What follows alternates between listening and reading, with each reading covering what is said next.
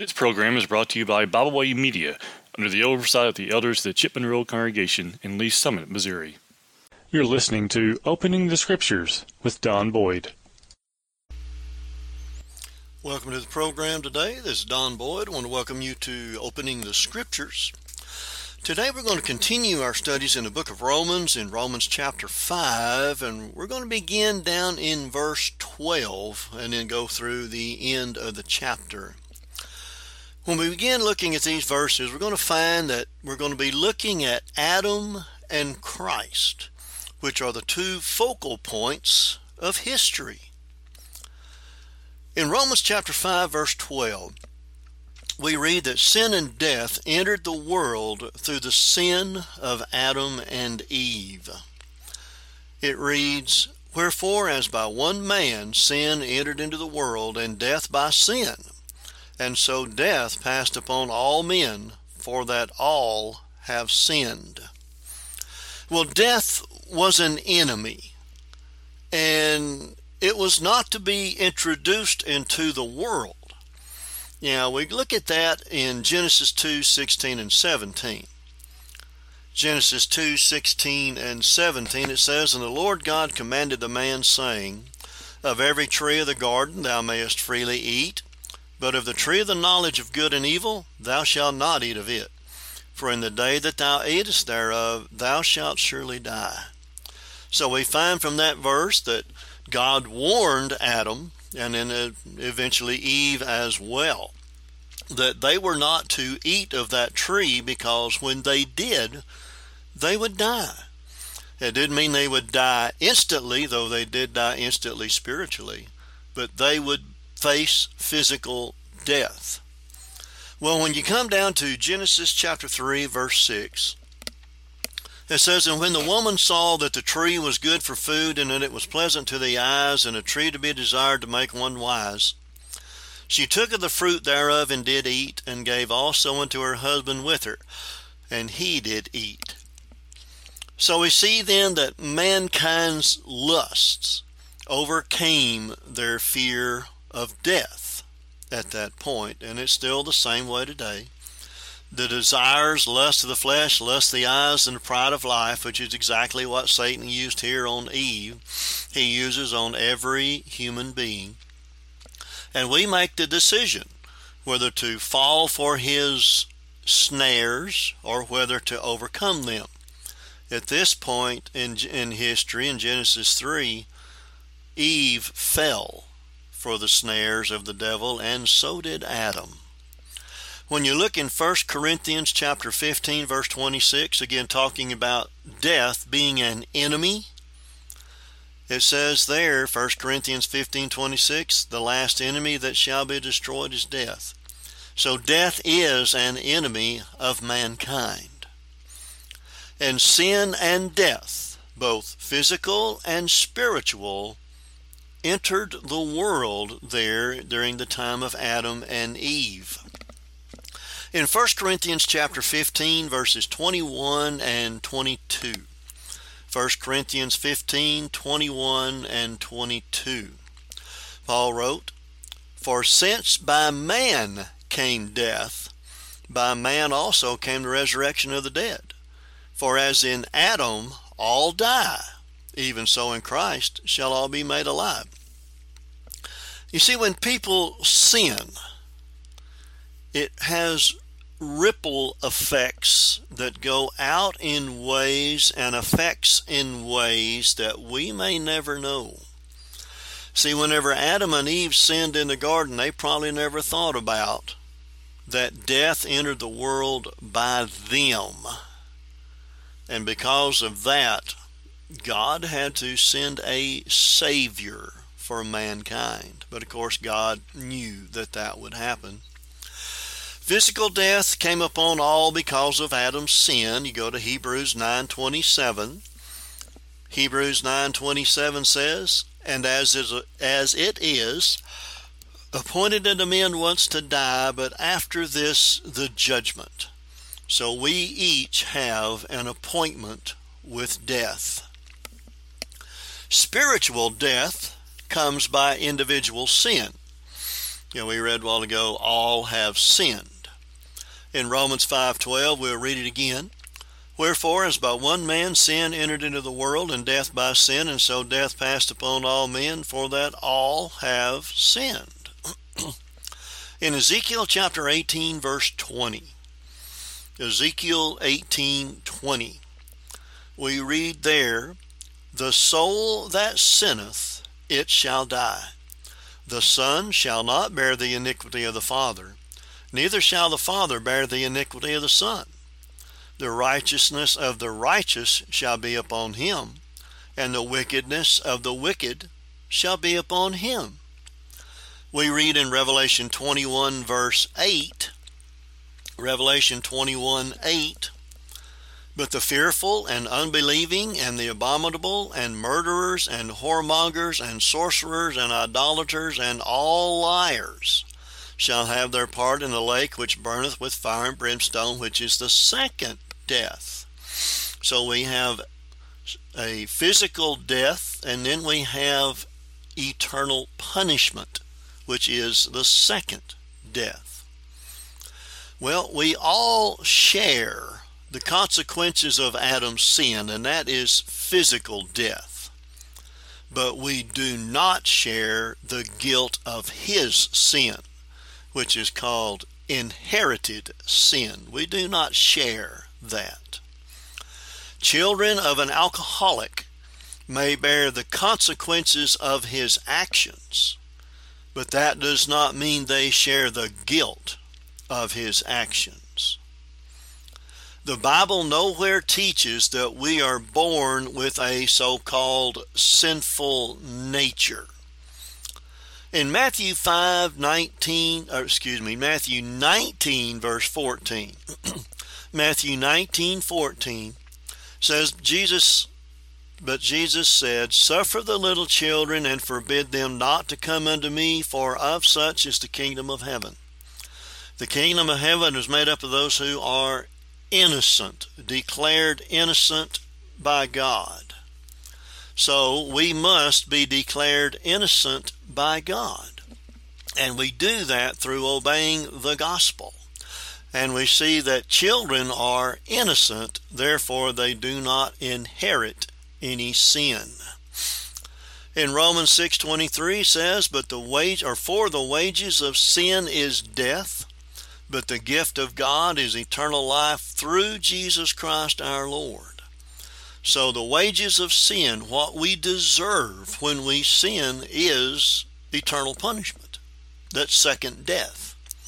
But God has given us a gift, and that is eternal life, and that is through Jesus Christ our Lord. And Jesus said in John 14, 15, If you love me, keep my commandments. That's the only way we can have that eternal life through Jesus Christ. Up to the extent that law existed, there was no sin. In Romans 5:13 it says for until the law sin was in the world but sin is not imputed where there is no law. Well, you look in the original and the word the where it talks about the law, it's not there. The literal translation of the Bible puts Romans 5:13 this way. For sin was in the world until law, but sin is not charged where there is no law.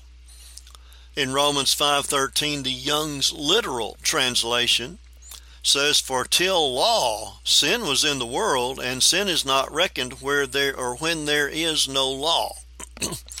All right, this is not, we're not looking at a time factor. We're looking at its extent. You know, up to the point that law existed, there was sin, and the first law was given to Adam in the garden, where he said, Thou shalt not eat of the tree of the knowledge of good and evil if God had not made that law or any other law, Adam and Eve would not have sinned.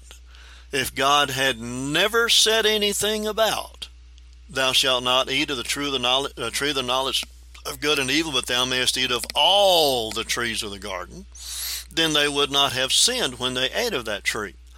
but God did set that law forth. And sin was in the world between Adam and Moses. We notice that in Romans 5:14. Romans 5:14. It says there, nevertheless death reigned from Adam to Moses, even over them that had not sinned after the similitude of Adam's transgression, who is in the figure of him that was to come. Well, whenever we look at this verse, we see, you know, death reigned from Adam to Moses. There was nothing there. No one could be saved by animal sacrifices. But it even mentions that even over them that had not sinned after the similitude of Adam's transgression. You're looking there at those children who are innocent, and you're looking there at those who may have been mentally uh, retarded in some way. Some people don't like the word, but it's true. And they never reached the age of accountability. So death reigned even over those who had not reached the age of accountability. They did not sin in order for themselves for their death, but they inherited physical death when Adam and Eve sinned in the garden. Physical death came upon everyone except Enoch and Elijah. In Genesis 5 21 to 24, we find the event about Enoch. Genesis 5 21 to 24. It says, And Enoch lived sixty and five years and begat Methuselah. And Enoch walked with God after he begat Methuselah three hundred years and begat sons and daughters. And all the days of Enoch were three hundred sixty and five years, and Enoch walked with God, and he was not, for God took him.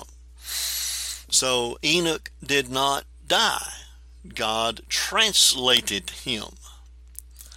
And then we look at Elijah in 2 Kings 2:11. 2 Kings 2:11. It says, It came to pass as they still went on, they there being Elijah and Elisha, and talked, that behold, there appeared a chariot of fire and horses of fire, and parted them both asunder. And Elijah went up by a whirlwind into heaven. So there we have the events of those two who did not die. That it would have been changed, as we read there in 1 Corinthians 15 but they did not die. They did not sin by eating of the tree of the knowledge of good and evil, but there was other law. In Genesis chapter 6, verse 5, we find that there were more than just that law. Genesis 6 5. And God saw that the wickedness of man was great in the earth, and that every imagination of the thoughts of his hearts was only evil continually. So, right there, we see there was more than just, Thou shalt not eat of the tree of the knowledge of good and evil. Of course, they were run out of the Garden of Eden because of that and couldn't get to it anyway. So, there was law there. And now Paul introduces how that Adam, in many ways, is similar to Christ. Now, Brother Roy Deaver, in his work God's Plan for Man's Righteousness, put a chart. At the top of the left column, he put Adam. At the top of the right column, he put Christ. Under Adam, he put creature of God. Under Christ, he put Son of God. Under Adam, he put head of physical family. Under Christ, he put head of spiritual family. Under Adam, he put slept a natural sleep. And then he put rib by that, that being this deep sleep that God caused to come upon Adam whenever he removed his rib and formed Eve out of it. Under Christ, he put slept unnatural sleep, and that being his death. And then we see under Adam, he wrote, side was opened, and that would be to extract the rib. Under Christ, he put side was opened, and that was after he had been crucified and the spear was pierced into his side to verify that he was dead. So we have these ways now that Adam was similar to Christ. And now let's look and see what Paul did. Well, I'll continue with what Brother Deaver did. Under Adam, this is continuing his chart, thus obtained a bride, Eve.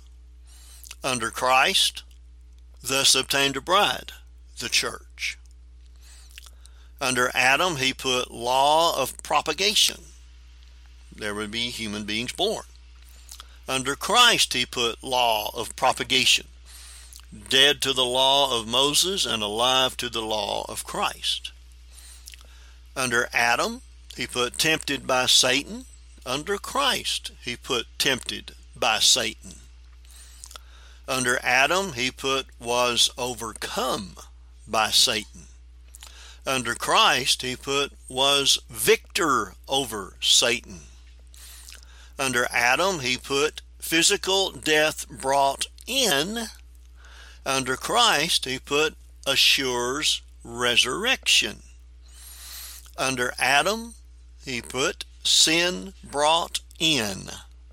Under Christ, he put remission made possible.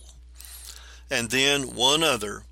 Under Adam, he put spiritual death was brought in and under Christ, he put spiritual life is made possible. now let's look at what Paul was writing there in Romans chapter 5.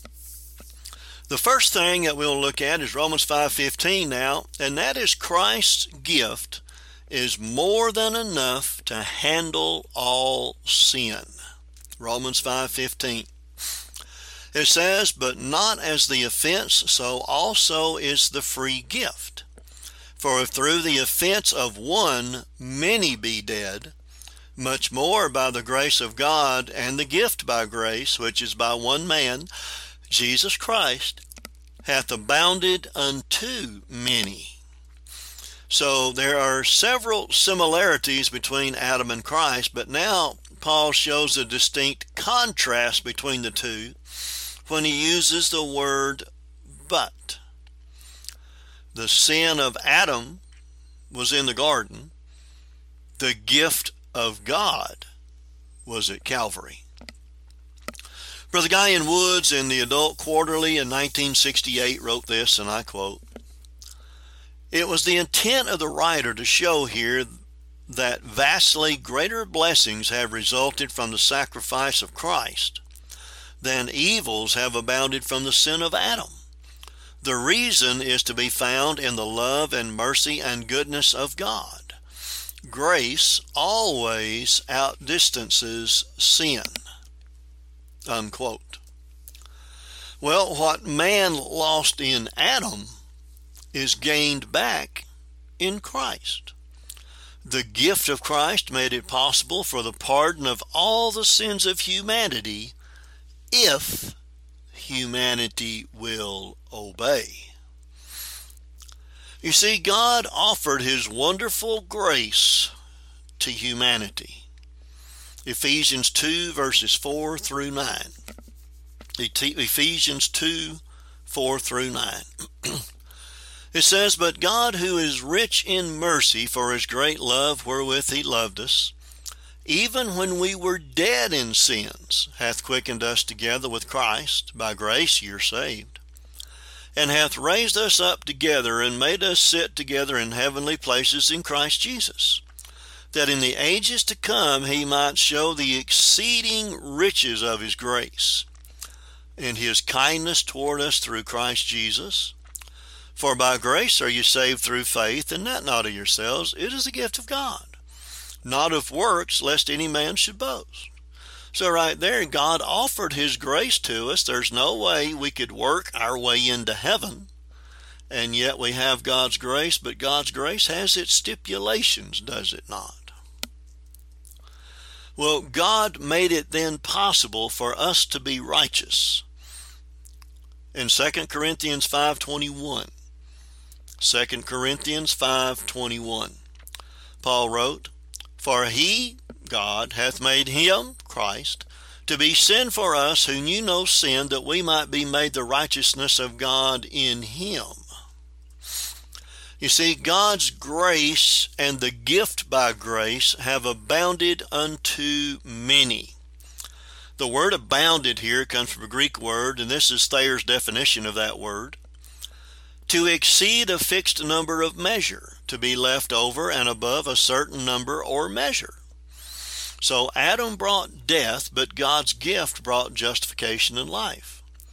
What God did for us through His grace is far greater than what Adam's sin could ever do. In Romans chapter 5 verse 16 we see God's grace through Christ has abounded. Romans 5:16. And not as it was by one man that sinned so is the gift, for the judgment was by one to condemnation, but the free gift is of many offenses unto justification. See, the sentence that came from Adam's sin brought condemnation. We go back to Genesis 3 and we're going to look at verses 17 through 19. Genesis 3 17 through 19.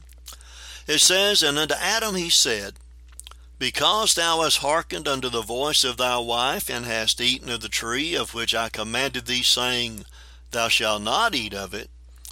Cursed is the ground for thy sake. In sorrow shalt thou eat of it all the days of thy life. Thorns also and thistles shall it bring forth to thee, and thou shalt eat the herb of the field. In the sweat of thy face shalt thou eat bread till thou return unto the ground. For out of it wast thou taken.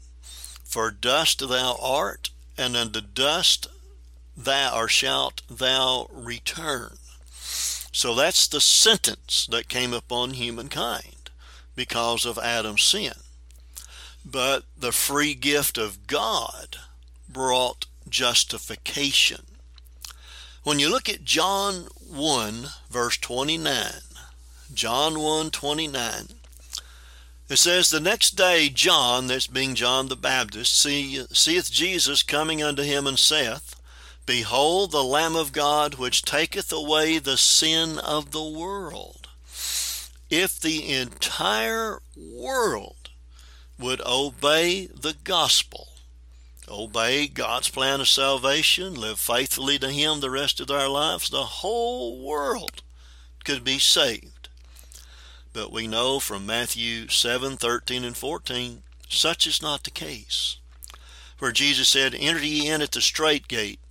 For wide is the gate and broad is the way that leadeth to destruction, and many there be which go in thereat. For strait is the gate and narrow is the way which leadeth unto life, and few there be that find it. Well, God's tender mercy and compassion are demonstrated through the gift of Christ. We're going to look at James 5:11 from the literal translation of the Bible. James 5:11. It says, "Behold, we call those blessed who endure. You have heard of the patience of Job, and you saw the end of the Lord, that the Lord is full of tender mercy and pity." That's the way God is. God has tender mercy and pity for us in sending us a Savior, the Savior, and in giving us His Word so that we know how to live this life so that we can be pleasing to Him. And death reigned through sin, but righteousness reigns because of the gift. That's Romans 5:17. Romans 5:17. It says, For if by one man's offense death reigned by one, much more they which receive abundance of grace and of the gift of righteousness shall reign in life by one, Jesus Christ. You see, uh, it's obvious that Paul is referring to more than just physical death, since it is contrasted to the gift of righteousness. Now I want to go over to Hebrews 2 verses 14 through 18. Hebrews 2 14 through 18. It says there, For as much then as the children are partakers of flesh and blood, he also himself, that being Jesus, likewise took part of the same, that is, flesh and blood, that through death he might destroy him that had the power of death, that is, the devil, and deliver them who through fear of death were all their lifetime subject to bondage. For verily he took not on himself the nature of angels, but he took on him the seed of Abraham. Wherefore in all things it behooved him to be made like unto his brethren, that he might be a merciful and faithful high priest in things pertaining to God, to make reconciliation for the sins of the people. For in that he himself hath suffered, being tempted, he is able to succor or help them that are tempted. so Jesus suffered being tempted, but Jesus never sinned, you see. Well, so the child of God enjoys a privileged status of being a child of God.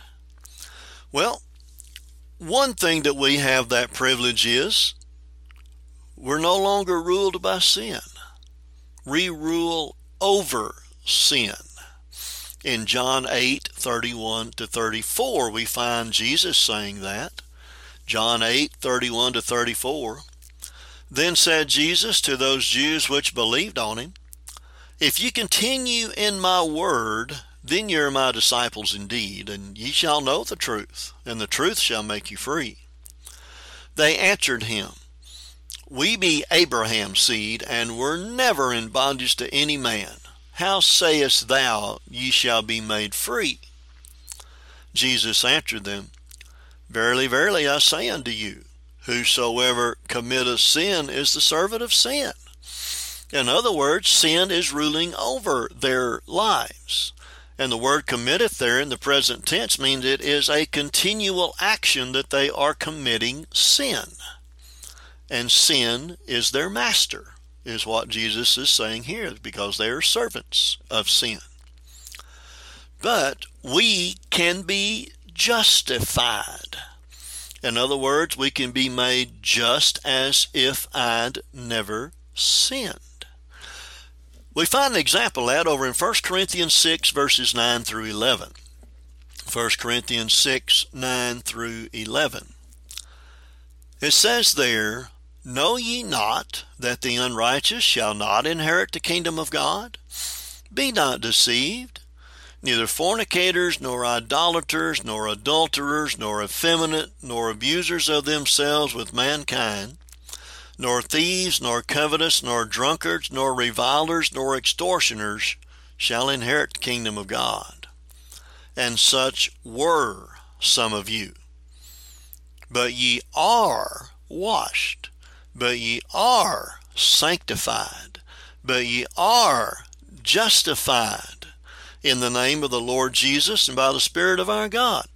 They had lived in this unrighteous state, this unrighteous life. But he says, You're washed, that would be washed in baptism.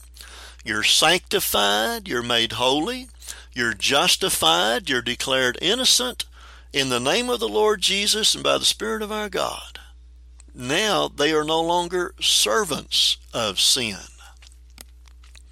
And because of that, they have the privileged status of having the promise of eternal life or everlasting life. In Titus 3, verses 5 through 7, Titus chapter 3, verses 5 through 7. It says, Not by works of righteousness which we have done, but according to his mercy he saved us, by the washing of regeneration, that would be baptism, and renewing of the Holy Ghost, which he shed on us abundantly through Jesus Christ our Savior, that being justified by his grace, we should be made heirs according to the hope of eternal life. So we can have that promise, that hope of eternal life, because we have that privileged status of being a child of God. In 1 John 1, uh, 2, verse 25, 1 John ver, uh, chapter 2, verse 25, it says, And this is the promise that he hath promised us, eternal life. That's the promise if we are faithful to God. If we're not faithful to God, we do not have that promise. And sin is contagious. Now, you think about diseases being contagious, such as the flu or COVID 19 or bad cold or whatever. Well, sin is contagious too. An example of that is found in 1 Corinthians chapter 5 verse 6. 1 Corinthians 5 6. It says, Your glorying is not good. Now, stopping there for a moment, what were they glorying in? They were accepting into their fellowship a man who was committing adultery or fornication because he had his father's wife. So they were glorying in that. And then continuing in the verse 6 there, Know ye not that a little leaven leaveneth the whole lump? In other words, he's saying there, you let somebody get away with sin, it is going to explode like yeast in bread. You will not be able to control it like fire in a batch of leaves that you leave unattended or whatever there because sin is contagious. Some people get away with something. Look what else they're going to try to get uh, get away with.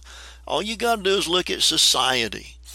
You've got people out there who do not care what a traffic sign says at all, whether it says stop or 55 or 70 or 75 or whatever, they're going to break that law because they have no respect for law.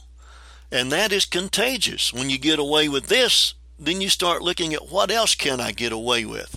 Theft, robbery, murder, whatever. It is contagious and it goes spills over to other people as well. You know, we've all been born subject to sin. We were not born sinners. We choose to sin. Solomon wrote in Ecclesiastes 7:29. Ecclesiastes 7:29. It says, "Lo this only have I found, that God made man upright. In other words, we were born sinless. Then he says, but they have sought out many inventions. In other words, they choose to sin. In Ezekiel 28:15, it says there, Ezekiel 28:15, thou wast perfect in thy ways from the day that thou wast created. That would be the day it was born till iniquity was found in thee, when he reached the age of accountability and sinned. And God is not responsible for our choices. You know, people try to say, well, God made me this way. That's why I'm homosexual or whatever.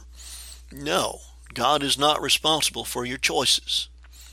In James 1 13 to 15, James 1 13 to 15, says, Let no man say when he's tempted, I'm tempted of God. For God cannot be tempted with evil, neither tempteth he any man.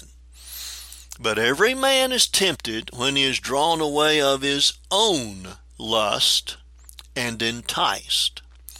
Then when lust hath conceived, it bringeth forth sin, and sin when it is finished bringeth forth death. Now we know that the devil does tempt us to sin. You know, as John spoke there, First John chapter two, the lust of the flesh, the lust of the eyes, and the pride of life. Satan tempts us that way, but we're drawn away, as James is saying here, of our own lust. Now, you know, some people may have a problem with alcohol. Others have absolutely no problem with alcohol. Some may have a problem with gambling.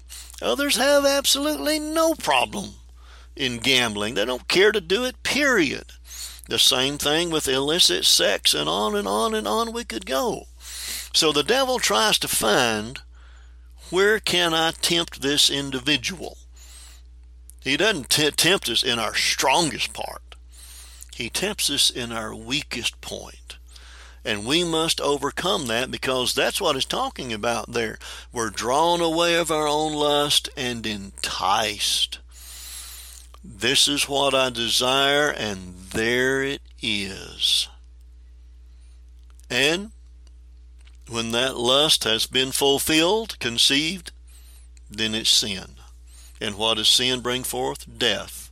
As we read earlier, the wages of sin is death, Romans 6:23. You know, we are free to accept or reject the gift that God has given us.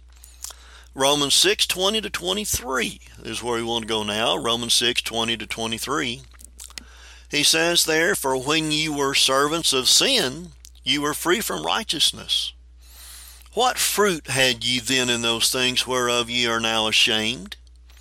For the end of those things is death.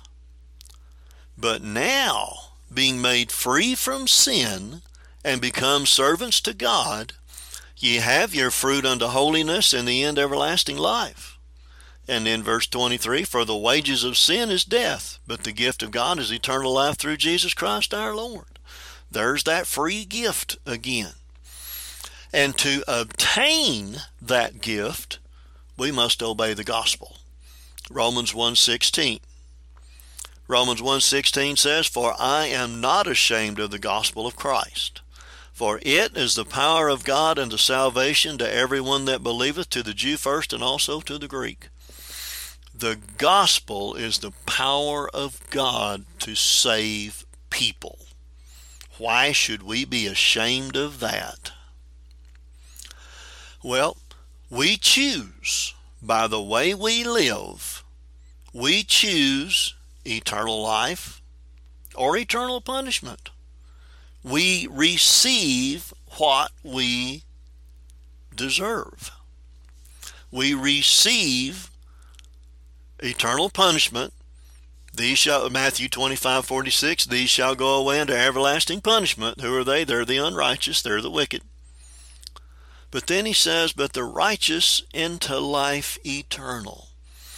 All right, you go back and look at the context. Jesus said, you know, he spoke to the righteous saying, You did this, you know, you, you fed me when I was hungry, you gave me a drink when I was thirsty, and so on. And they said, When did we do this to you? And he said, When you've done it to the least one of these my brethren, you've done it to me.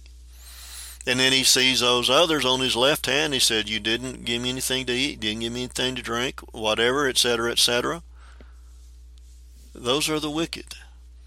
Those who not only do not obey the gospel now, but those who, even those who obey the gospel and live unfaithfully, will be lost. So, back to Romans 5:18 now. If all are dead through Adam, then all should be alive through Christ. Romans 5:18.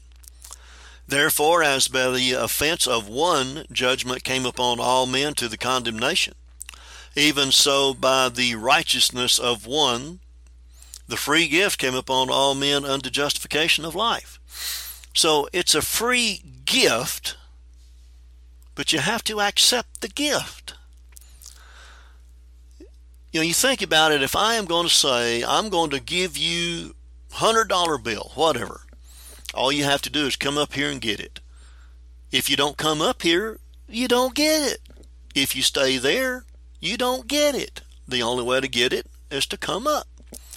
Well, now let's go back to what we were looking at there. By the offense of one, judgment came upon all men.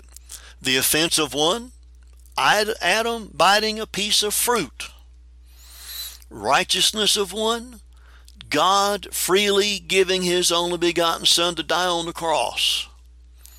Brother Robert Taylor said concerning this, and I quote, Jesus came to do something about the sin problem. This is what brought him from the palace of the universe to this low ground of sin, sickness, and sorrow. Unquote. So Adam brought conditions to the earth for sin to occur. Jesus created the condition for people to be righteous. When we look in Romans 5:19, Romans 5:19, it says, "For as by one man's disobedience many were made sinners, so by the obedience of one man shall many be made righteous." So here we have the disobedience of Adam contrasted with the obedience of Christ. And Christ, through his act of obedience, stepped in for humanity, for us, to offer to God what we could not offer to him. And that is a pure and perfect sacrifice for sin. In Hebrews 5 8 and 9. Hebrews 5, 8 and 9 says, Though he were a son, yet learned he obedience by the things which he suffered. And being made perfect, he became the author of eternal salvation unto all them that obey him. Notice the word obey, not just believe, but obey. In Hebrews 10, 9 and 10, and this is the Messiah speaking in prophecy, it says, Then said he, Lo, I come to do thy will, O God. He taketh away the first, that he may establish the second. That be the first law, that he may establish the second, the law of Christ. Verse 10 By the which will we are sanctified through the offering of the body of Jesus Christ once for all. Again, that's Hebrews 10 9 and 10. He offered himself for us. So just as it was that through one man's disobedience many were lost, so by one man's righteous obedience, as many as choose to be are brought into a right relationship with God. Most people out there, as we've already seen, do not choose to be brought into a right relationship with God. And we find that law increases the chance for sin Therefore, God's grace abounds. That's Romans 5.20. Romans 5.20 says, Moreover, the law entered that the offense might abound, but where sin abounded, grace did much more abound. Again, there is no article before the word law here in the original. The word thee is not there, just as it states in the literal translation in Young's literal. The literal translation of uh, Romans 5.20 states, but law came in besides that the deviation might be bound. But where sin abounded, grace much more abounded. And then Young's literal translation of Romans 5.20 says, And law came in that the offense might abound, and where sin did abound, the grace did overabound. It did overabound. So God does not give us law to make us sinners. God gives us law to restrain and guide us. And that's just like parents and children. Parents give rules to children to restrain and guide and warn and bring them up properly. And that's the purpose of God's law to restrain us, to guide us, to warn us, and to show us how to live properly in this life. And law makes us conscious of sin. Romans 3:20 Romans 3:20 says, "Therefore by the deeds of the law there shall no flesh be justified in his sight, for by the law is the knowledge of sin." Again, there is no thee before the words law, as we see in the literal and Young's literal translation. The literal translation of Romans 3:20 says, "Because by works of law not one of all flesh will be justified before him. For through law is the full knowledge of sin. And then the Young's literal, Wherefore by works of law shall no flesh be declared righteous before him, for through law is the knowledge of sin. You know, if we disobey one point of law, we're guilty. Guilty of all.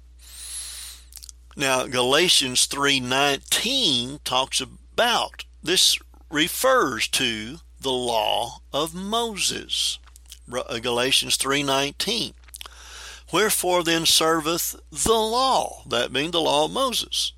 It was added because of transgressions till the seed should come to whom the promise was made, and it was ordained by angels in the hand of a mediator, Moses being that mediator. And sin is a master that enslaves us, and law helps us to see that. John 8:34. John 8:34 Jesus answered them, Verily, verily, I say unto you, whosoever committeth sin is a servant of sin. So law helps us see what sin is and that it is our master until we obey the gospel and allow God to be our master. In Romans 7 7, Romans 7 7 it states, What shall we say then? Is the law sin? God forbid. Nay, I had not known sin but by the law, for I had not known lust, except the law had said, Thou shalt not covet. You see, sin abounds in that it takes charge and it gives no way out. As a man by the name of R. Zacharias wrote, and I quote, Sin will take you farther than you want to go, keep you longer than you want to stay, and cost you more than you want to pay. Unquote. But then Paul says there, where the sin abounded, grace did much more abound. I believe it was Young's Literal said it did super abound. Well, Ephesians 1 7 tells us that God's grace is far more effective in forgiving sin than the power that sin has in condemning men. Ephesians 1 7 says, In whom we have redemption through his blood, that being Jesus, the forgiveness of sins according to the riches of his grace. In Romans 5:21, we find that sin reigns in the realm of death, and grace reigns in the realm of everlasting life. Romans 5:21. It says that as sin hath reigned unto death, even so might grace reign through righteousness unto eternal life by Jesus Christ our Lord. You see, spiritual death comes when sin has absolute reign in Ephesians 2 verses 12 and 13. Ephesians 2 12 and 13.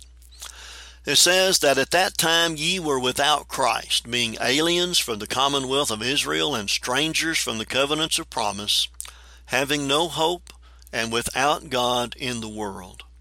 But now in Christ Jesus, ye who sometimes were far off are made nigh by the blood of Christ. So in verse 12, we see sin had absolute reign. Verse 13, we see that Christ or God now has reign over their lives. In 1 Corinthians 15, verses 50 to 58, we see sin's mastery over us can be broken through Jesus Christ. 1 Corinthians 15, 50 to 58. Now I say this, brethren, that flesh and blood cannot inherit the kingdom of God, neither doth corruption inherit incorruption. Behold, I show you a mystery. We shall not all sleep, but we shall all be changed, in a moment, in the twinkling of an eye, at the last trump. For the trumpet shall sound, and the dead shall be raised incorruptible, and we shall be changed.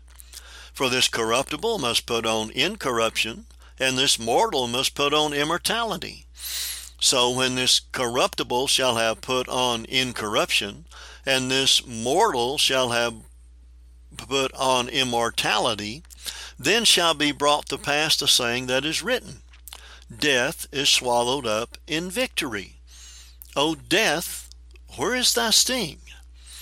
O grave, where is thy victory?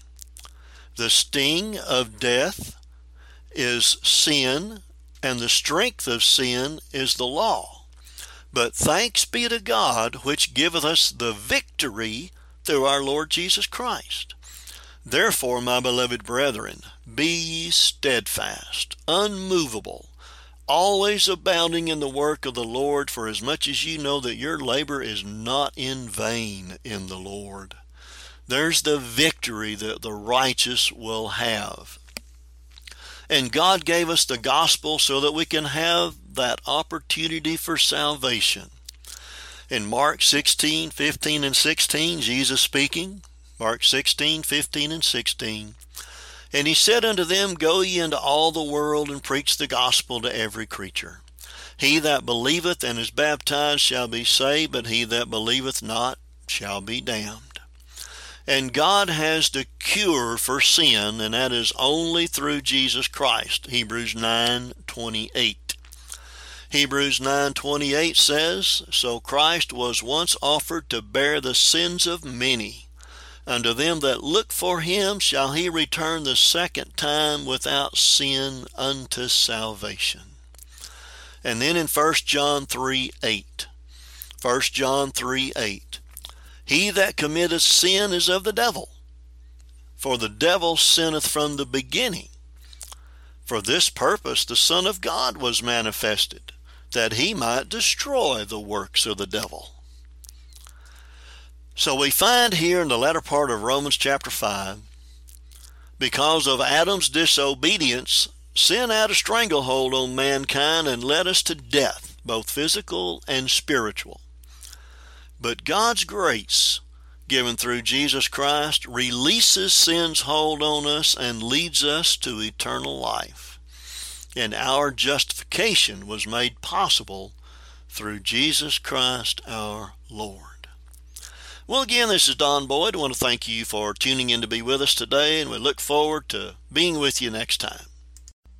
When you're in Moody, Missouri, you're invited to visit the Moody Church of Christ, located on Highway E in Moody, Missouri. The congregation there meets on Sunday morning at 10 a.m. for Bible class, 11 a.m. for worship, and then again at 6 p.m. for Sunday evening worship. They also meet at 6 p.m. on Wednesday night for Bible study. We thank you for listening today. We hope you enjoyed this program. You can find out more about Byway Media by visiting our website, bywaymedia.org. You can find all of our podcasts on all major podcast platforms. As always, we thank you for listening.